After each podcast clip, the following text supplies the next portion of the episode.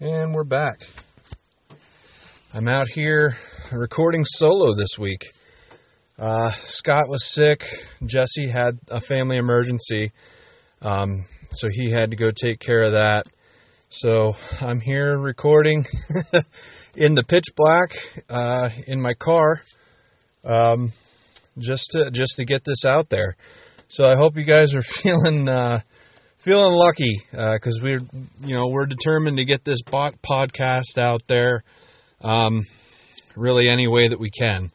So whatever we have to do, we're going to get this out here. So you know we got a we got a weird um, weird couple of weeks coming up here.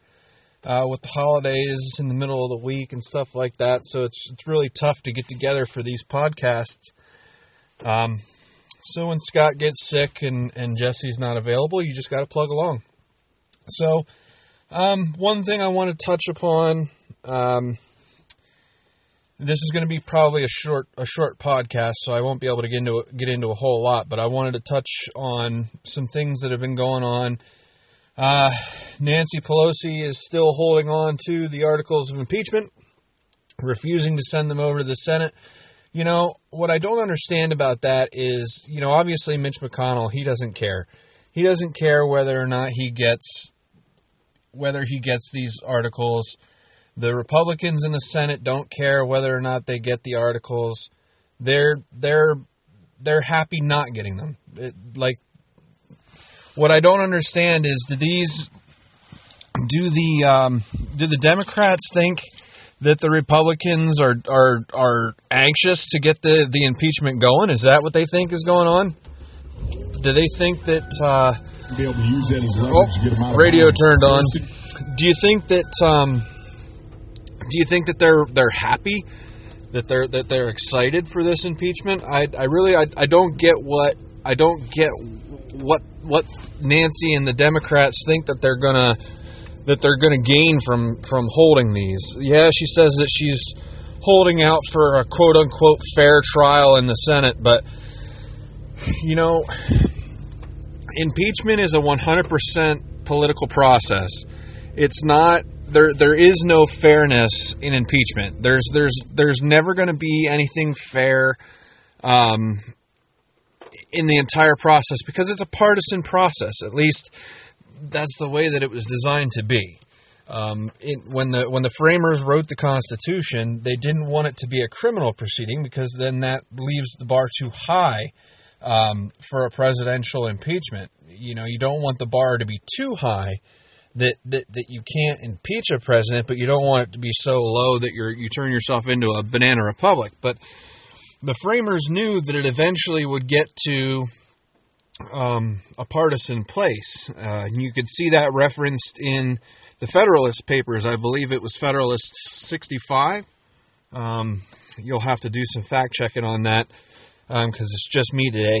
Uh, no one here doing fact checking. But um, yeah, in Federalist 65, they talked about how in the future, um, whoever, whenever the majority has the House and the minority has the the, the presidency, um, they're just going to impeach the president uh, just because that's that's the way that, that the framers kind of put it, and they knew eventually it would get that that that way. But uh, it really upsets me that that that this is where we're at because now we mentioned it in the last podcast. Now every time and I, I hope this isn't the way it goes, but the way that I see it working is now every time the the majority has the House and the minority has the White House, they're going to impeach the president every time.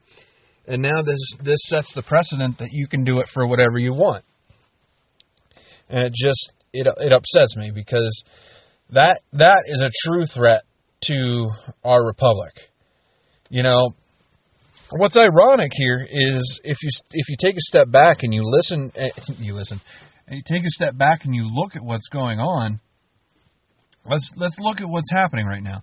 Nancy Pelosi is using her power to obstruct Congress to influence the 2020 election. So it could be argued Now, the Democrats argue that she's using her power in the best interest of the country to obstruct Congress and influence the 2020 election. Republicans can argue that Donald Trump was doing the same thing. Donald Trump was looking into the shady dealings with Burisma and the corruption in Ukraine, which inadvertently would have benefited Donald Trump politically. So, what's the difference between Donald Trump and Nancy Pelosi? Well, Nancy Pelosi is keeping it in house. So, the difference is Nancy Pelosi is domestically abusing her power, domestically obstructing justice, and domestically influencing the 2020 election rather than, you know, using a foreign government to abuse your power, quote unquote, uh, and to domestically obstruct Congress and to use a foreign power, quote unquote, to influence the 2020 election. If you don't see what's going on here, either you're ignorant to it or you're a lemming. There, it's two sides of the same coin. The Republicans are arguing the same argument, the Democrats are arguing the same argument. It's just, and this is why this impeachment pisses me off because it's not, I don't want to use the word fair, but it's not, it's not, it's not symmetrical. I guess is the way to put it, or it's too symmetrical. Maybe that's maybe that's a better way to put it. The the the parties are mirror images of each other right now. Donald Trump if you were to listen to the Democrats, Donald Trump abused his power by asking Ukraine to investigate Joe Biden and look into Burisma, and he obstructed Congress by not allowing witnesses to testify, and he allegedly did all this to influence the 2020, 2020 election. Now, you could argue that what Donald Trump did was in the interest of the country and that the influence on the 2020 election was merely coincidental. Um, so, on the other side of the coin, what the Democrats are doing, from the Republican point of view, is they are abusing their power to withhold articles of impeachment, not allowing Donald Trump to um, have his day in court, so to speak, not allowing Donald Trump to um, clear his name or or how do, how do you want to put it?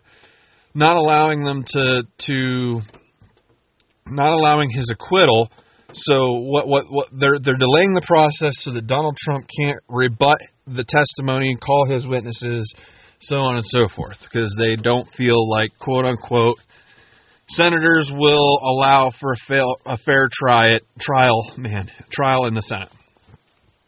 Um, which I think is it's a silly argument because it's a it's a it's a political process, so it's partisan by nature.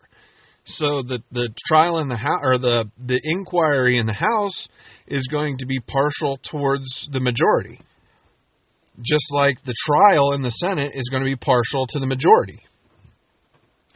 That's that's just the way that it works, and that was the same way that it was during the Clinton impeachment. the The Republicans had the majority in the House, so the majority did what it wanted to do and impeached Bill Clinton. They, the Republicans weren't worried about a fair trial in the Senate. They knew they weren't going to get a fair trial in the Senate because the Democrats were the majority. So they sent the articles over to the Senate, just like you're supposed to do, and there was a partial uh, a partial political majority in the Senate that acquitted um, Bill Clinton. It's it's no it's there's there's no question as to whether or not Bill Clinton lied under oath. He committed perjury.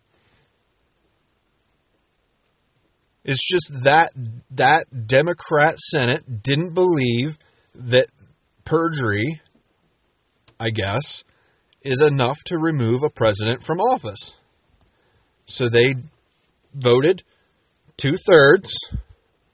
They needed two thirds vote to remove him from office, and they couldn't get it. End of story. It's over. That's exactly what should have happened for this president. As soon as the articles of impeachment are finished, they should go to the Senate. Now, we mentioned in the last podcast that all the Senate has to do is change their rules. All the Senate has to do is say, okay, um, we're no longer going to wait for the House to um, appoint its masters and send them over. Um, we're just going to go ahead and say that if you don't deliver the articles within 30 days of approval, that they're dismissed. You know, they have to put some kind of a time limit on it. You can't just have an indefinite charge. Imagine if imagine if the the district attorney of whatever, we'll just say of a county. We'll say like Lycoming County because that's where we're at. That's where I'm at. So let's just say the district attorney of Lycoming County investigates, uh, we'll just say the CEO of a company. Uh, we'll just make it simple. So the CEO of a company, he's investigating that CEO, and he doesn't allow that CEO's lawyer to be present. He doesn't allow that CEO to question any of the witnesses, doesn't even allow that CEO to know who the witnesses are, doesn't allow that CEO a chance to provide his own testimony. And then, when it finishes its inquiry, it releases the findings of its investigation to the press and then says, "No, I'm not going to I'm not going to send this to court because there's no way that I can get a fair trial. So I'm just going to hold on to this information. I'm going to hold on to this case until I know that this person's going to get a fair trial." No. That's not how it works. When the DA presses charges, it goes to trial. If there's an investigation into a person and that investigation finds evidence enough that it's going to go to trial, it goes to trial. So what would what would what would make a, a DA, a district attorney, what would make a DA not want to take a case to court? Think about it from a legal standpoint. I know this is a political process. I've made that argument, but they're they they're seeming to want to try and treat this as a hybrid that it's a political process that can be partial but it has to be fair when it goes to trial that's not how it works either you have all or nothing so if you're going to treat this like it's a criminal proceeding let's let's pretend it's a criminal proceeding so what would happen if a why would a DA not want to take its case to court because he knows or he or she because that that DA knows that they'll lose. That's why you don't take a case to court. Because you'll look like an idiot. And that's what the Democrats are afraid of. They're going to look like morons when it goes to a trial and the Chief Justice of the Supreme Court has to sit there and listen to the kangaroo bullshit that they've dredged up. It's going to get thrown out right away. This thing wouldn't even if this was if this was a criminal proceeding, this thing wouldn't even come within 7 blocks of a courthouse. It wouldn't it does not it does not even pass the smell test for a criminal proceeding. There's absolutely no evidence. If Donald Trump were were an average citizen and Nancy Pelosi Nancy Pelosi was a, a district attorney, and her case against Donald Trump was taken to uh, a court, it wouldn't even hold water. Abuse of power is not a crime. CEOs and people across this country abuse their power every day. It's not right, but you're telling me that that there's not a CEO out there that hasn't gotten Lakers tickets, you know, in in exchange for a business deal or um, you know, a real estate agent someplace that you know schmoozes a client or something like that and and and they get big dinners and stuff. You know, there there's things like that. Abuse of power happens all the time. All the time. I'm not saying it's right, but it's not illegal. Until you start getting into, you, you know, areas where it violates other people's rights. Like you can't use your power to sexually harass people. You can't use your power to gain uh, to gain sexual favors. You can't use your power to bribe um, bribe people, th- things along those natures. Now, it was argued that Donald Trump bribed Ukraine. But that argument falls apart because in order to bribe somebody, you have to A, offer them something, and then withhold that until a certain end is met. So their argument is that Donald Trump withheld aid from Ukraine until they announced an investigation into Joe Biden. This argument doesn't hold water.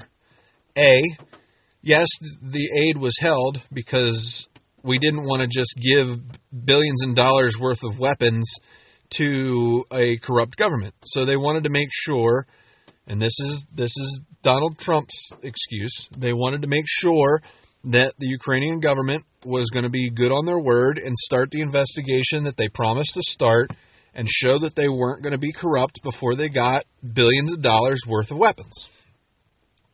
I'd say that's a valid, valid argument. However, the Ukrainians never knew that, that, that those weapons were being withheld if Donald Trump would have said, hey, I'm not going to give you this aid until you launch this investigation, then there would be something to talk about. It may have been inferred, it may have been implied at, at some at some level. But the fact is is that the Ukrainians never knew we were withholding the aid. So how do you bribe somebody? That's like me saying, "Oh, well, if if Sally Joe Muckenfutch doesn't doesn't pay me ten thousand dollars, then I'm going to burn her house down."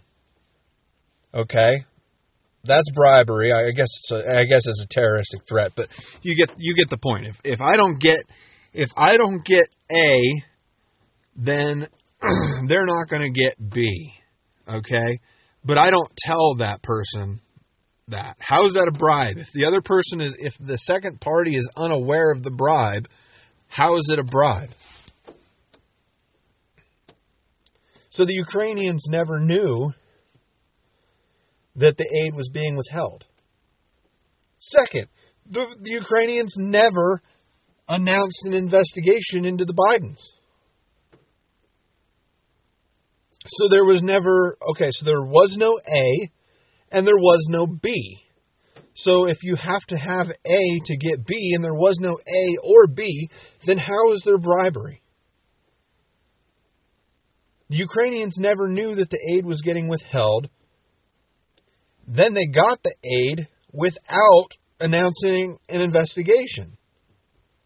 So, how is that bribery? There was no A, there was no B, and there was no C. So if A plus B equals C, and you need you have neither an A, a B, nor a C, what are we even talking about?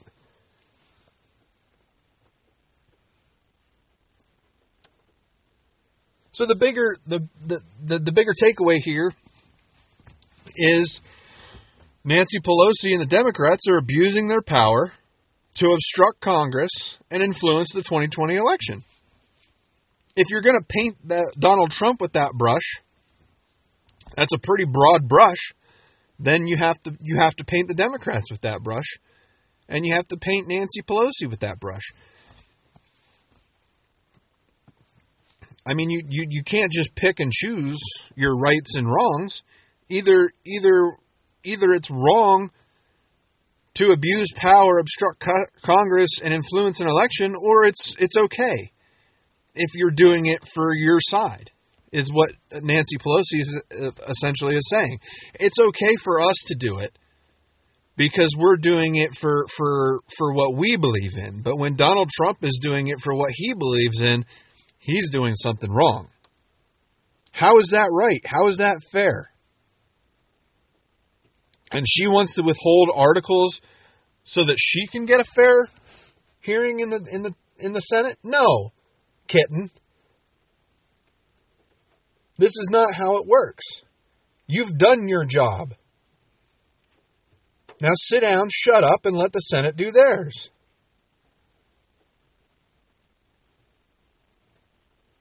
How hard is it? The Constitution's clear. The House is solely responsible for impeachment. The Senate is solely responsible for the trial. It's in black and white. Now each house or each each side of Congress gets to make their own rules. So you could make that argument, you know. You could make the argument that that you know the, the, the Senate makes their own rules and so it's it's the Senate's fault. You can make that argument, but once once that vote in the House is called, once that vote is over, pass or fail, if the impeachment fails, it's over. If the impeachment passes, he's impeached. Now it goes to the Senate for a trial to see whether or not he gets removed. That's called due process. Cornerstone of our of our constitutional republic. You're innocent until you're proven guilty. Whether it's a political process or a criminal process, you're innocent until you're proven guilty and judged by a jury of your peers. I don't I don't know who would be more of Donald Trump's peers than a Senate full of Republicans. That seems like Donald Trump's peers to me.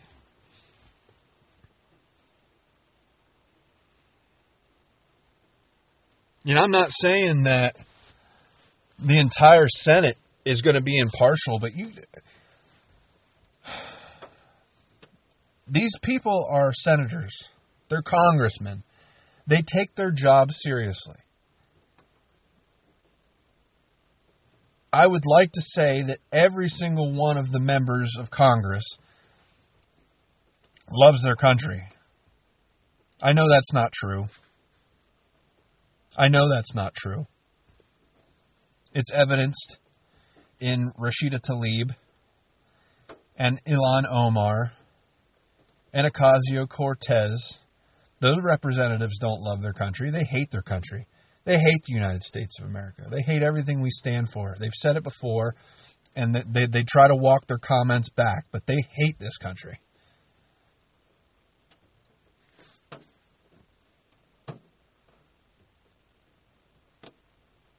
It's it's easy to sit in in their echo chamber and prophesize their beliefs and that they're that they're the geniuses of our republic and that they know better and to tell us how we need to run our lives. It's easy for them to do that.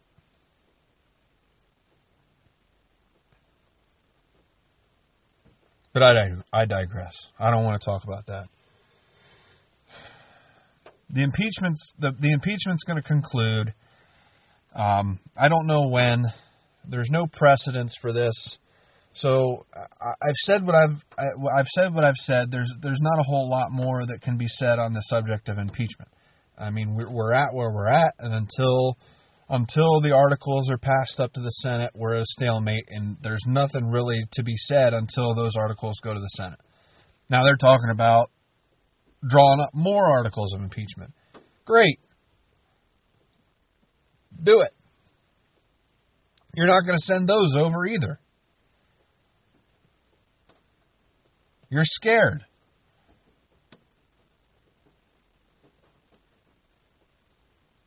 Every one of you knows that your career's over. Every one of you, that's why they didn't want to do a roll call vote.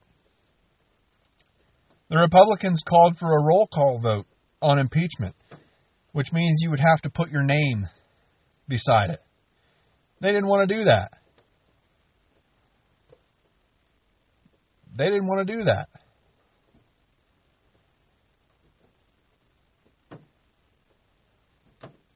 Because they know that if their name is tied to impeachment, if their name is tied to impeachment, they're not going to get elected again. You're talking about Democrats that Donald that are in districts that Donald Trump won by 16 points.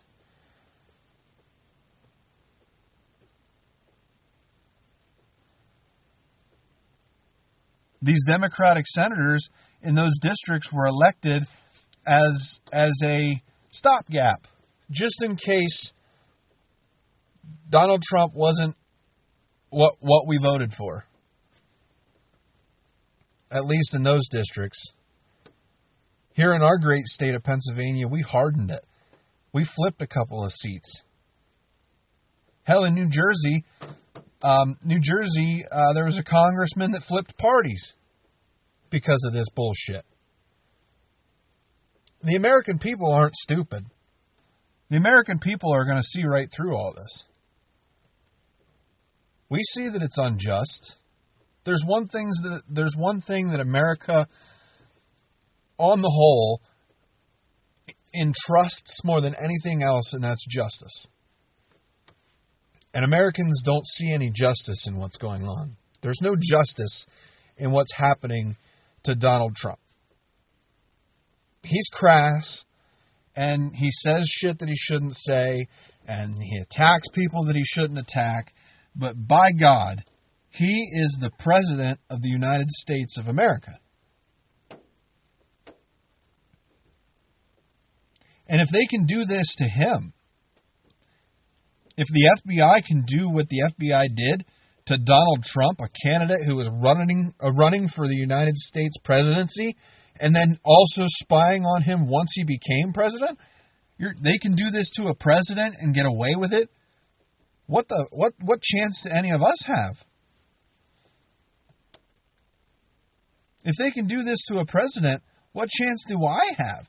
They knew that this was going to be picked through with a fine tooth comb. They knew that this was going to get traction. They knew that this would be in the media. And they did it anyway. So if they if they can do that when they have all of the optics on them, what chance do you and I have? We're screwed. If they ever turn the turn that looking glass around on us,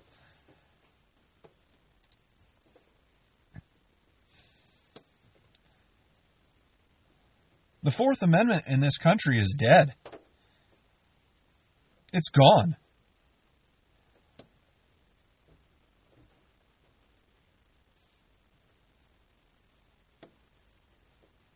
You know? But enough about impeachment. Talk about something um, a little less a little less hefty. Um, the uh, they passed a, a, a bill, uh, or was it an executive order? I think Donald Trump signed an executive order that raised the age to purchase tobacco from 18 to 21. I don't know how I feel about this. I like the move. I've said for years that um, al- alcohol and tobacco and and now marijuana, now that that's getting into the mainstream and becoming a um, and becoming more more um, more acceptable in in um, in the mainstream life, I've always thought that they should raise the age for alcohol, tobacco, marijuana, you know, really any of that stuff to 25. Um, that's my personal belief. Uh, that's when your brain stops developing, um, at least for most people.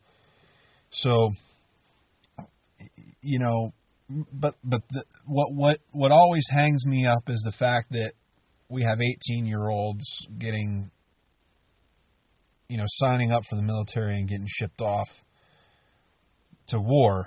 And my argument always is, well, if you're then then I go to the other side. Well, if you're if you're old enough to go to war, then you're old enough to, to have a have a beer, and you're old enough to smoke a joint, and you're old enough to um, have a cigarette.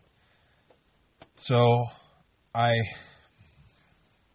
I find myself often on both sides of this argument because I understand the health aspects of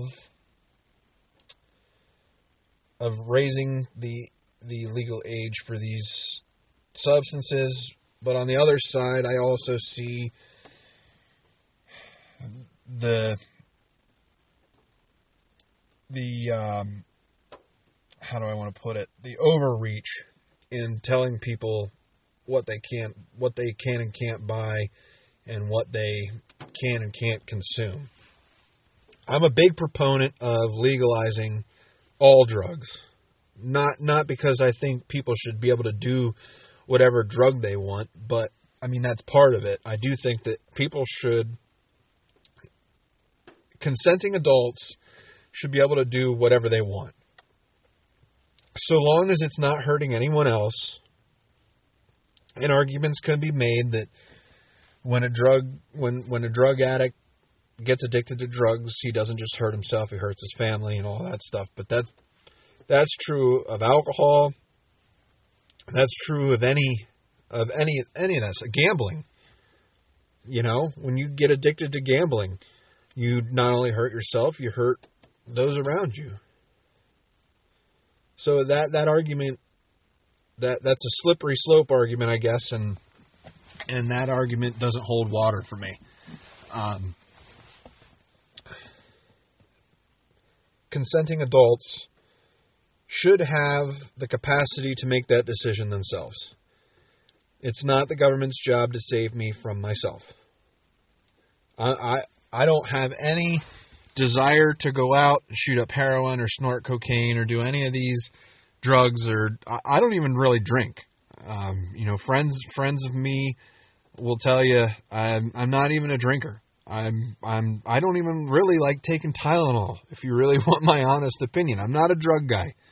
Um, I understand their benefits, uh, and I take drugs that are prescribed for me, and I take I take the drugs that I need medically and things like that. But I'm not a drug guy. My my bigger point is is that it's not up to the government to tell people what they can and cannot do with their own bodies. If you want to if you want to take in drugs and and do all that stuff, my in my opinion, I think you, you know if we legalize drugs, it'll only be a few a few years, and the problem will be gone. And and the the logistics for that are are are multifaceted. You know, uh, one, there's not going to be a black market for for drugs because they'll be readily available.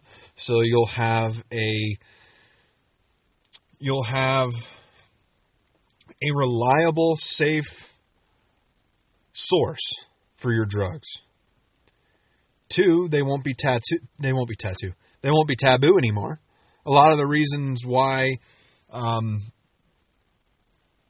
people start using drugs is experimentation, and they're taboo.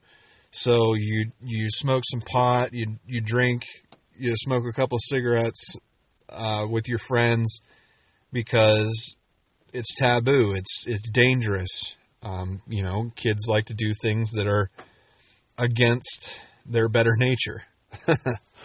so, and it's not just kids. I mean, it's it's it's everybody.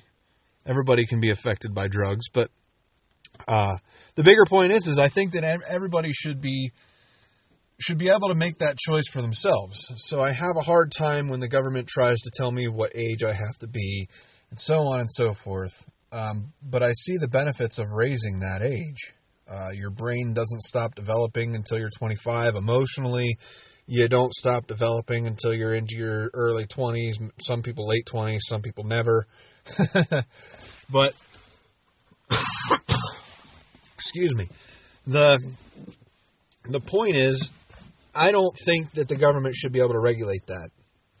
On the other side of the coin, I I I I don't like seeing kids smoking. Tobacco for me is the big one.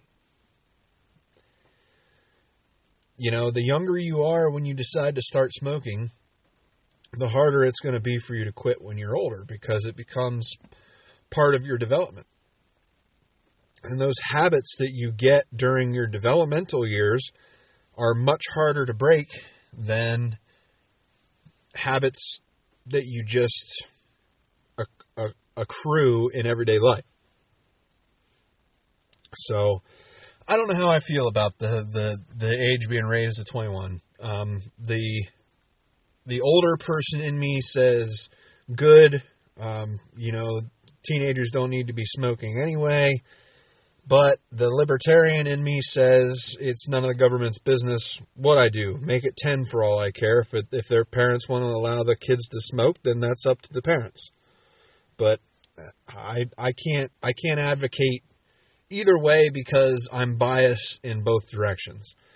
So I think it's a great idea. I think it's a horrible idea. All all in the same breath. So you make you make your own decision on on on um, what you think about um, what you think about the legal age of tobacco. Should it be higher? Should it be lower? Uh, you you make that decision. Uh, visit our visit our um, visit our social media and and let us know what you think. Uh, pop on Twitter at the BTL Show, um, and let us and let us know. Let us know what you think one way or another. Is it is it good that they raised the the the legal age to buy tobacco, or should they have kept it at 18? At the BTL Show on Twitter. Uh, you can also find us on Facebook, facebook.com slash PA Between the Lines. So go on there and let us know what you think about them raising the legal age to purchase tobacco. Um, something kind of personal that I wanted to mention. My uh, my dog Joe. he's um, he's gotten sick. He's he's had a he's had a problem with his with his teeth for some time. Um, he's had a gum disease that you know it's it's kind of like laid dormant for years, and it required surgery and and thing, things along those lines that we really couldn't afford um, years ago. And long story short, it, it's it's starting to to take its toll, and he's got an infection in his teeth. Um, and we we took care of it uh, a couple weeks ago with some medication and took him to the vet, and he got better. But now now it, it's the infections returned on on the other side of his of his jaw and he's going to have to be put on medication again but we're pretty sure that you know here shortly um, we're going to have to put Joe down. And uh, it's rough. It's hitting me and my wife you know pretty heavy. Joe has been literally in our relationship from day one. Um, I knew my wife before Joe, but literally just as me and my wife started dating, she got Joe as a Christmas present. And the very first night that she got him, she came down to my apartment in Muncie at the time, and she brought Joe with him. And I thought, oh God, this girl got a dog. But it was a beagle, and I have a, a soft spot for beagles, so I fell in love with him right away. Um, Joe has always been my buddy. But the first night, the very first night, he came in, he got in bed with us and he crawled up on my shoulder. And every day since that day that, that I've been around Joe, every day he comes out, he comes into my bedroom, he hops up on our bed, and he puts his head on that same spot on my shoulder in the same place that he did that very first night.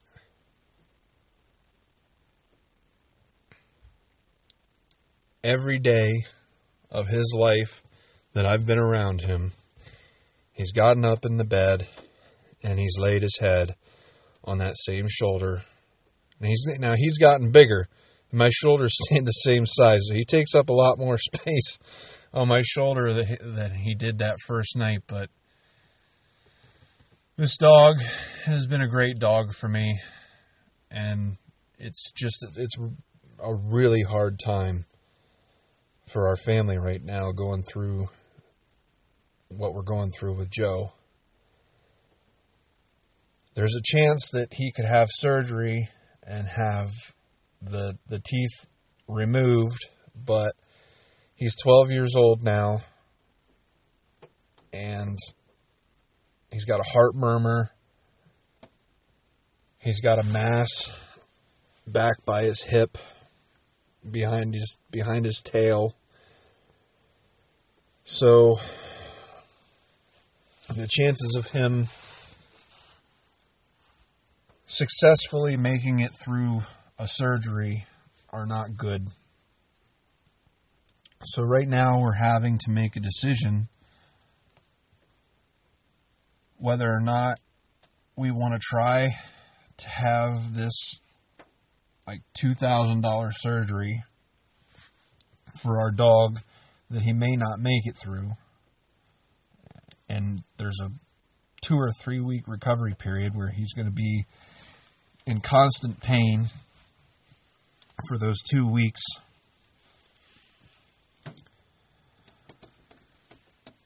And then you have to weigh in what's his quality of life going to be like after the surgery, should he have it. So we're deciding between that or whether or not we want to just get him on some pain medication and some antibiotics and just let him be comfortable for the last little bit that we have with him and just spoil the hell out of him until until the day comes where his his pain is too much for the medicine or you know he starts having complications and at that point we make the decision to to put him down but it's just such a rough it's such a rough decision to have to make. I mean, I love this dog. Our family loves this dog so much. And I know that there's people out there that have gone through the same gone through the same thing and I feel for you. If you've ever had to put a dog down, I there's there's there's a spot in my heart that weeps for you because a dog there's a special relationship between a pet and their their human. And that bond gets so deep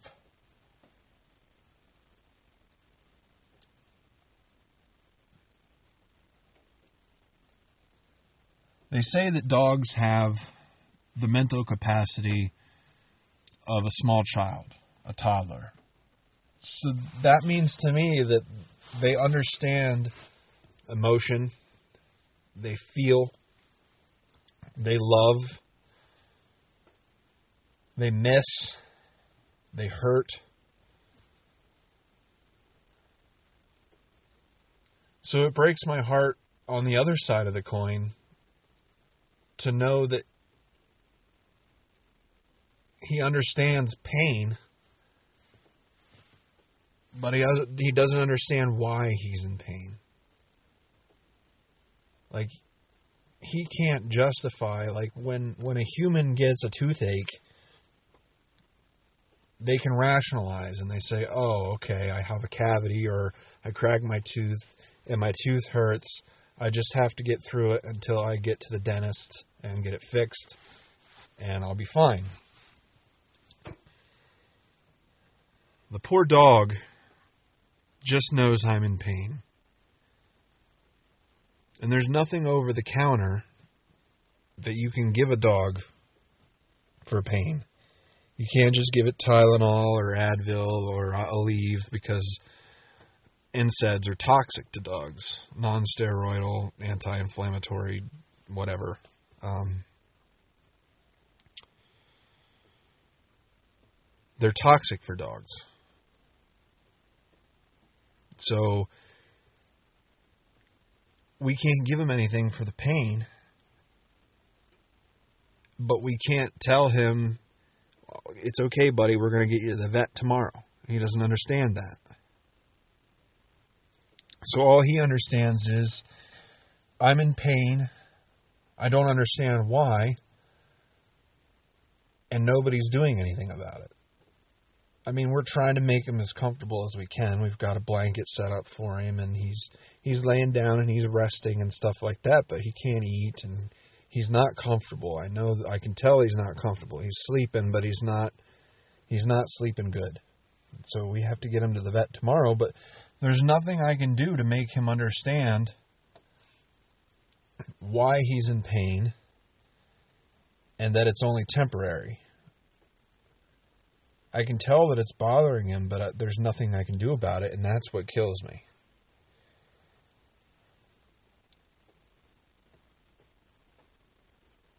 I just want to. The point that I'm trying to make, I guess, is that the bond between people and animals is way stronger than anyone can really understand. Whether you're religious or not, whether you believe in God and spirituality and all that stuff, in in in my belief, humans are here to take care of the animals. It's our job to conserve, it's our job to protect. We're the harbingers of death. We're the we're the we're the givers of life. Um, it's our job to make sure that the animals don't suffer. So when when I see my dog in pain, it's like one of my kids is in pain. maybe maybe not quite to that extreme, but almost. I mean, I want to protect my dog like I would want to protect my kids. He's a part of our family. And it hurts me when he hurts. So, anyone out there that has dealt with the loss of a pet, or if you're going through a sick pet right now, or you know somebody with a sick pet, or somebody that just lost a pet, my prayers go out to you, and I and I hope that you would pray for me and my family as well, because it seems silly to get this affected over an animal, but the bond that we have with animals is just so strong. Anybody that's ever raised horses understands. I know that's kind of a weird statement to say, but anybody that's ever raised horses, you you understand. Anybody that's anybody that's had a life lifetime dog, you know, a family dog for decades and then lost it, or you know, I, I say horses because horses are so intelligent that if you've ever owned a horse, you can yeah with a dog there's there's the relationship there you know there's a there's a deep relationship between you and a dog, but a horse is so intelligent that the the the relationship between you and your horse is is special. And I guess dogs are dogs are pretty close to that as well, but that's why I said horses because there's just something like if you own a horse and you love your horse and you've got a horse as a pet, then you can look in the eyes of that animal and you can see that it's paying attention to you. You can feel the connection between you and that animal. And dogs are the same way, I guess. I shouldn't I shouldn't generalize generalize that. I just know I know how how emotional horses can get too. And I guess dogs are are pretty emotional too. But the, the the point is is you can look in the eyes of that animal and you can see the bond there you can look into their soul and you can you can feel their emotion and you can tell that they're happy to see you or that they're not having a good day. So if you've ever lost an animal or you you had an animal get sick or you know somebody that has I feel for you. You know, prayers to you because this is one of the hardest times that I think I've ever had to deal with. Uh, you know, aside from losing people that I've been close to, um, this is right up there. You know, I've I've lost when I was when I was 20, um, just before my 21st birthday. I was engaged to um, I was engaged to a girl that died in a car accident, and that that messed me up pretty bad. Um, for a long time, that messed me up pretty bad, and this isn't quite as bad as that, obviously, but I love Joe, and to see him in pain is is right up there with some of the worst things that I've ever had to deal with um, in my life. It seems silly. You know when you when you say this stuff out loud, it, it seems silly that I'm that I'm this affected by an animal, but in in my honest opinion, I think if you don't bond with an animal, there's something wrong with you. I don't trust anybody that dogs don't trust. That's just that's just how I am. If a dog don't trust you, I'm not going to trust you either. So, anyway, uh, that was kind of heavy, but I hope everybody had a great Christmas. Um, I hope that everybody is safe and warm and that everybody got what they wanted for Christmas. I hope that everybody stays safe for the new year. You know, don't drive drunk. Don't do anything stupid. Um, you know, if you're going to drink for the new year, have a designated driver, call a cab, you know, rent a party bus, Uber, Lyft.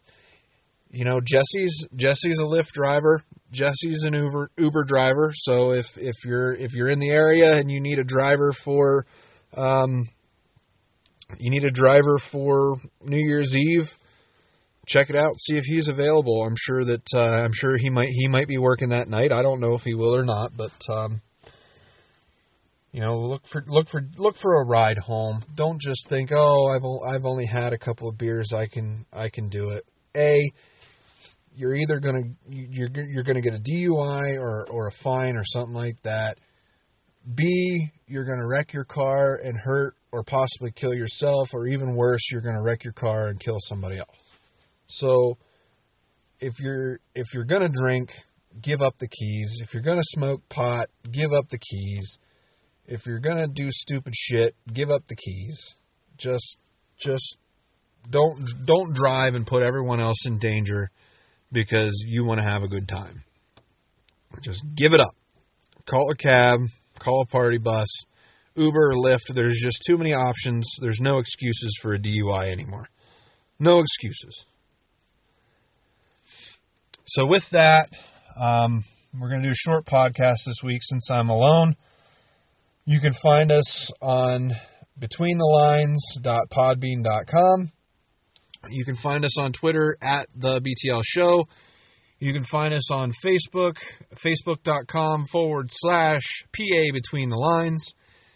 And we're on Patreon, patreon.com forward slash Between the Lines podcast. And we have a GoFundMe started uh, that you can access through our Facebook page and our Twitter. Um, obviously, the best way um, to get a hold of us is you can leave us a comment on Podbean uh, betweenthelines.podbean.com. Um, you can also leave us a comment on Facebook and Twitter. Twitter at the BTL Show and Facebook PA Between the Lines. Um, so with that, I hope everyone has a good and safe New Year's. Um, I hope everyone's Christmas was great. Love your pets. Take care of them. Give them give them a couple extra treats for me um, and just just hug your dog and give them extra pets. Um, you know, pet them extra, extra, extra hard, scratch them behind the ears for me. Um, just have a good week. Be safe and don't be stupid. Talk to you later.